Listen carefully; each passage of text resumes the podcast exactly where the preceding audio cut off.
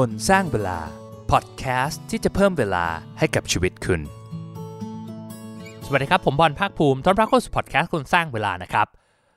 ถ้าผมบอกว่ามันมีเทคนิคในการบริหารเวลาเนี่ยที่จะช่วยให้เราเพิ่ม productivity ให้เราสามารถทำงานได้มากขึ้น 300-500%เนี่ย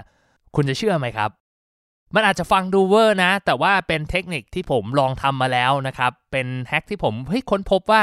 ถ้าเราสามารถทำตาม 5 ข้อนี้ได้นะครับ เราจะสามารถเพิ่ม productivity ในการทำงานเราได้ อย่างน้อย 3-5 เท่าเนี่ยสบายๆเลย แต่แน่นอนแหละมันเป็นเรื่องที่อาจจะต้องใช้เวลาในการฝึกฝน แล้วก็พัฒนาทักษะนะครับ แต่ว่าเดี๋ยวไปฟังรายละเอียดกันว่ามันเป็นยังไงนะ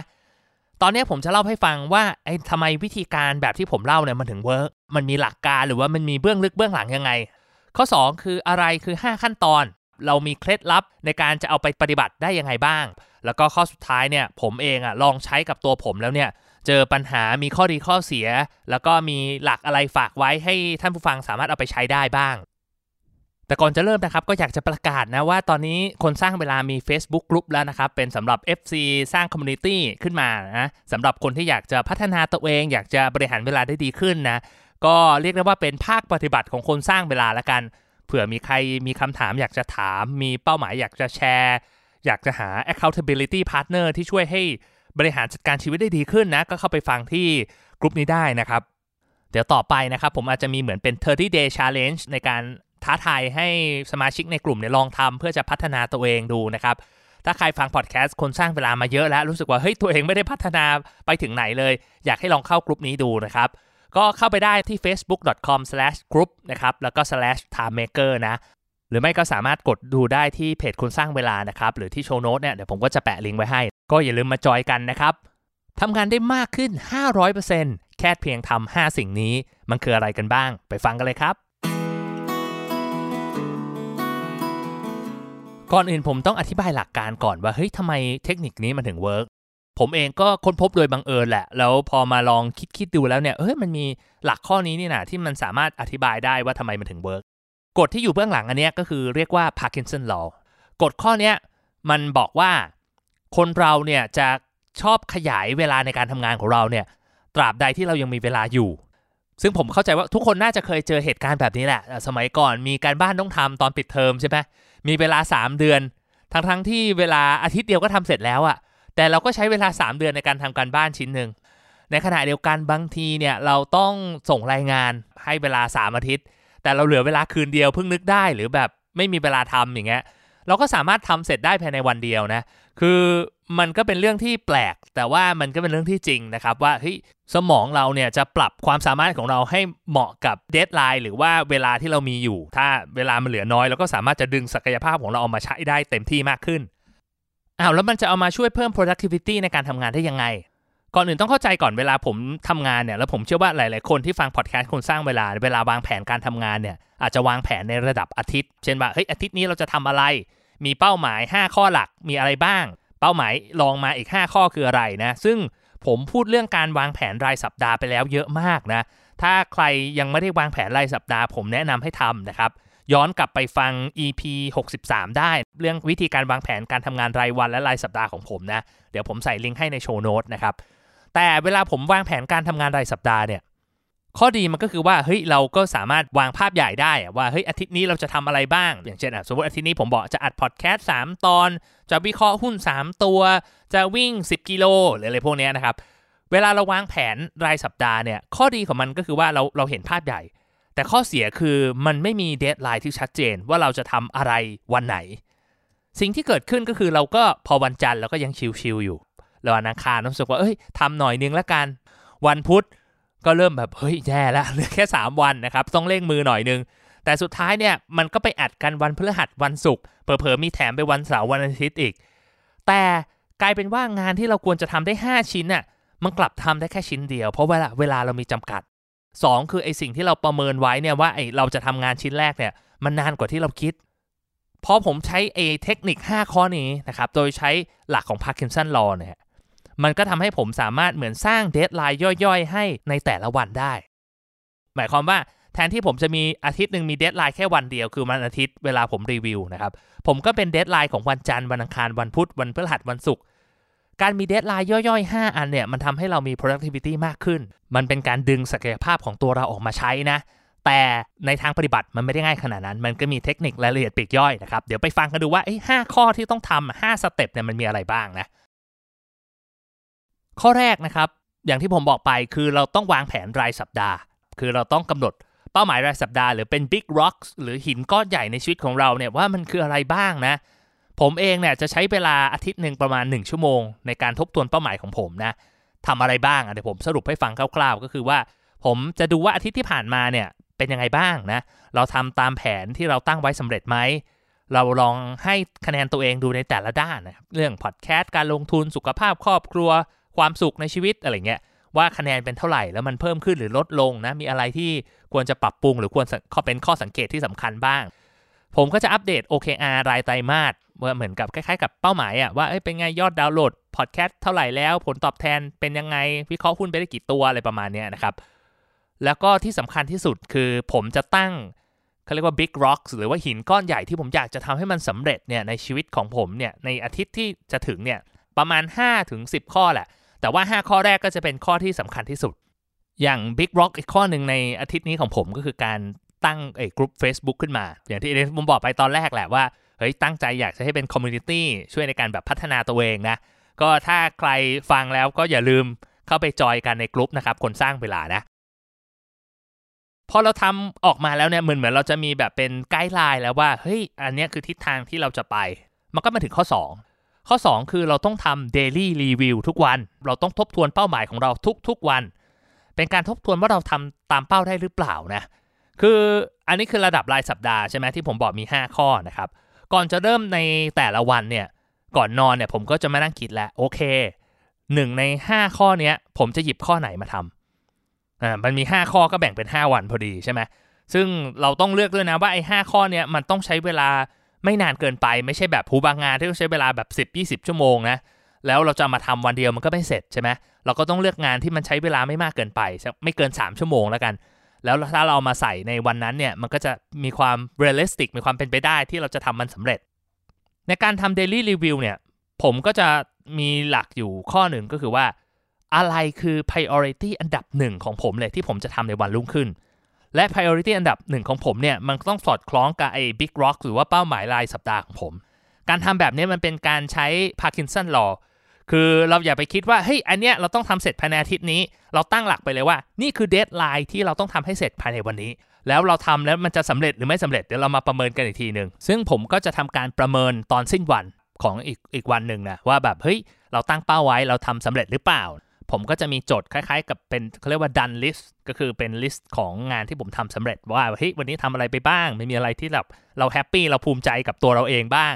แล้วก็จะย้อนกลับไปดูว่าเอ้ยเป้าหมายใหญ่มันเสร็จไหม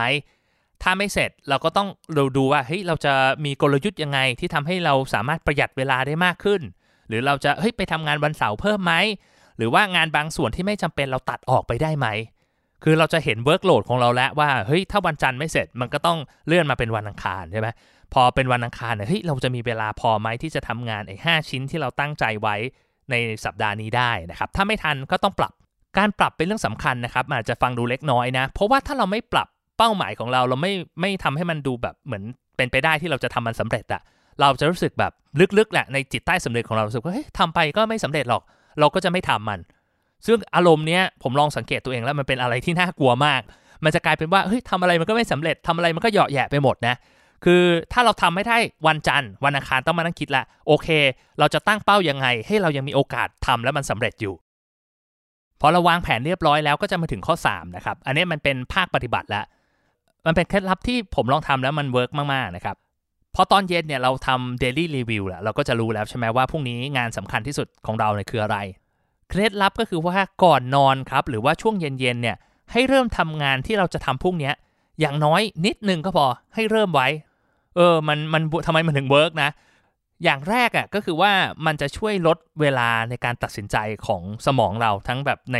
จิตสำนึกและจิตใต้สำนึก ว่าเฮ้ย อันนี้คือสิ่งที่เราจะทำบางทีเราตื่นเช้ามาเราจะมีอารมณ์งงๆอะว่าแบบเฮ้ยวันนี้ทำอะไรดีวะอย่างเงี้ยนะครับ แต่ถ้าเราเริ่มทำมันตั้งแต่ตอนค่ำๆตอนกลางคืน หรือเป็นงานสุดท้ายที่เราทำในวันก่อนหน้านั้นเนี่ย เราจะรู้สึกว่าเฮ้ยเราต้องทำมันให้ต่อเนื่องอะ คือมันเป็นจิตวิทยาอย่างหนึ่งนะว่าเรารู้สึกค้างอะ่ะ แล้วเราจะทำมันให้สำเร็จ ผมชอบยกตัวอย่างนี้ เวลาเราฟังเพลง บางเพลงที่เราไม่รู้จักเราฟังท่อนฮุกใช่ไหมแล้วแบบมันก็วนอยู่ในหัววนอยู่ในหัวอย่างนั้นอะ่ะวิธีการที่แก้ไขไอการวนลูปในหัวเนี่ยคือการร้องเพลงนั้นให้จบเพลงเออเหมือนกันนะครับ เวลาเราเริ่มต้นอะไรไว้เนี่ยเหมือนจิตใต้สำนึกเราจะแบบเหมือนคอยพะวงอะ่ะคอยกังวลว่าเฮ้ยเราเราทำมันมันยังไม่เสร็จเลยเฮ้ยเราอยากจะทำให้มันเสร็จ มันจะเพิ่ม motivation ในการทำงานของเราได้มากขึ้นนะ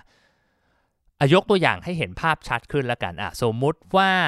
งานของผมคือการจะวิเคราะห์หุ้นตัวหนึ่งละกัน คืนวันนี้ผมก็จะเอาไฟล์ที่ผมเปิดไว้ว่าผมวิเคราะห์ถึงไหนแล้ว ผมอาจจะ list ประเด็นหรือว่า point ที่ผมอยากจะ ทำการบ้านเพิ่มเกี่ยวกับหุ้นตัวนั้น หรือว่าผมอาจจะโหลดบทวิเคราะห์หรือว่า presentation ของบริษัทเอามาไว้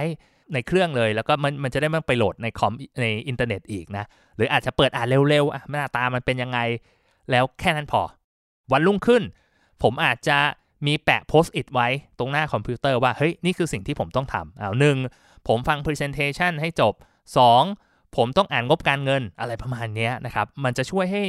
เราแบบติดเครื่องได้เร็วขึ้นนะแล้วมันจะทำให้เราหลีกเลี่ยงกิจกรรมที่มันไร้สาระ หรือเป็นกิจกรรมที่เราไม่ได้ตั้งใจว่าจะทำเนี่ยแต่เผลอไปทำมันได้มากขึ้นนะยกตัวอย่างอีกอันนึงแล้วกัน เวลาทำผมทำพอดแคสต์ก่อนนอนเนี่ยผมก็จะเตรียมคอนเทนต์และเขียนลงในไฟล์ใน Evernote นะว่าแบบเฮ้ยผมมีเอาไลน์ยังไงนะครับ ชื่อเรื่องประมาณไหน แล้วก็มีเนื้อหาใจกลางยังไงจบยังไงนะครับ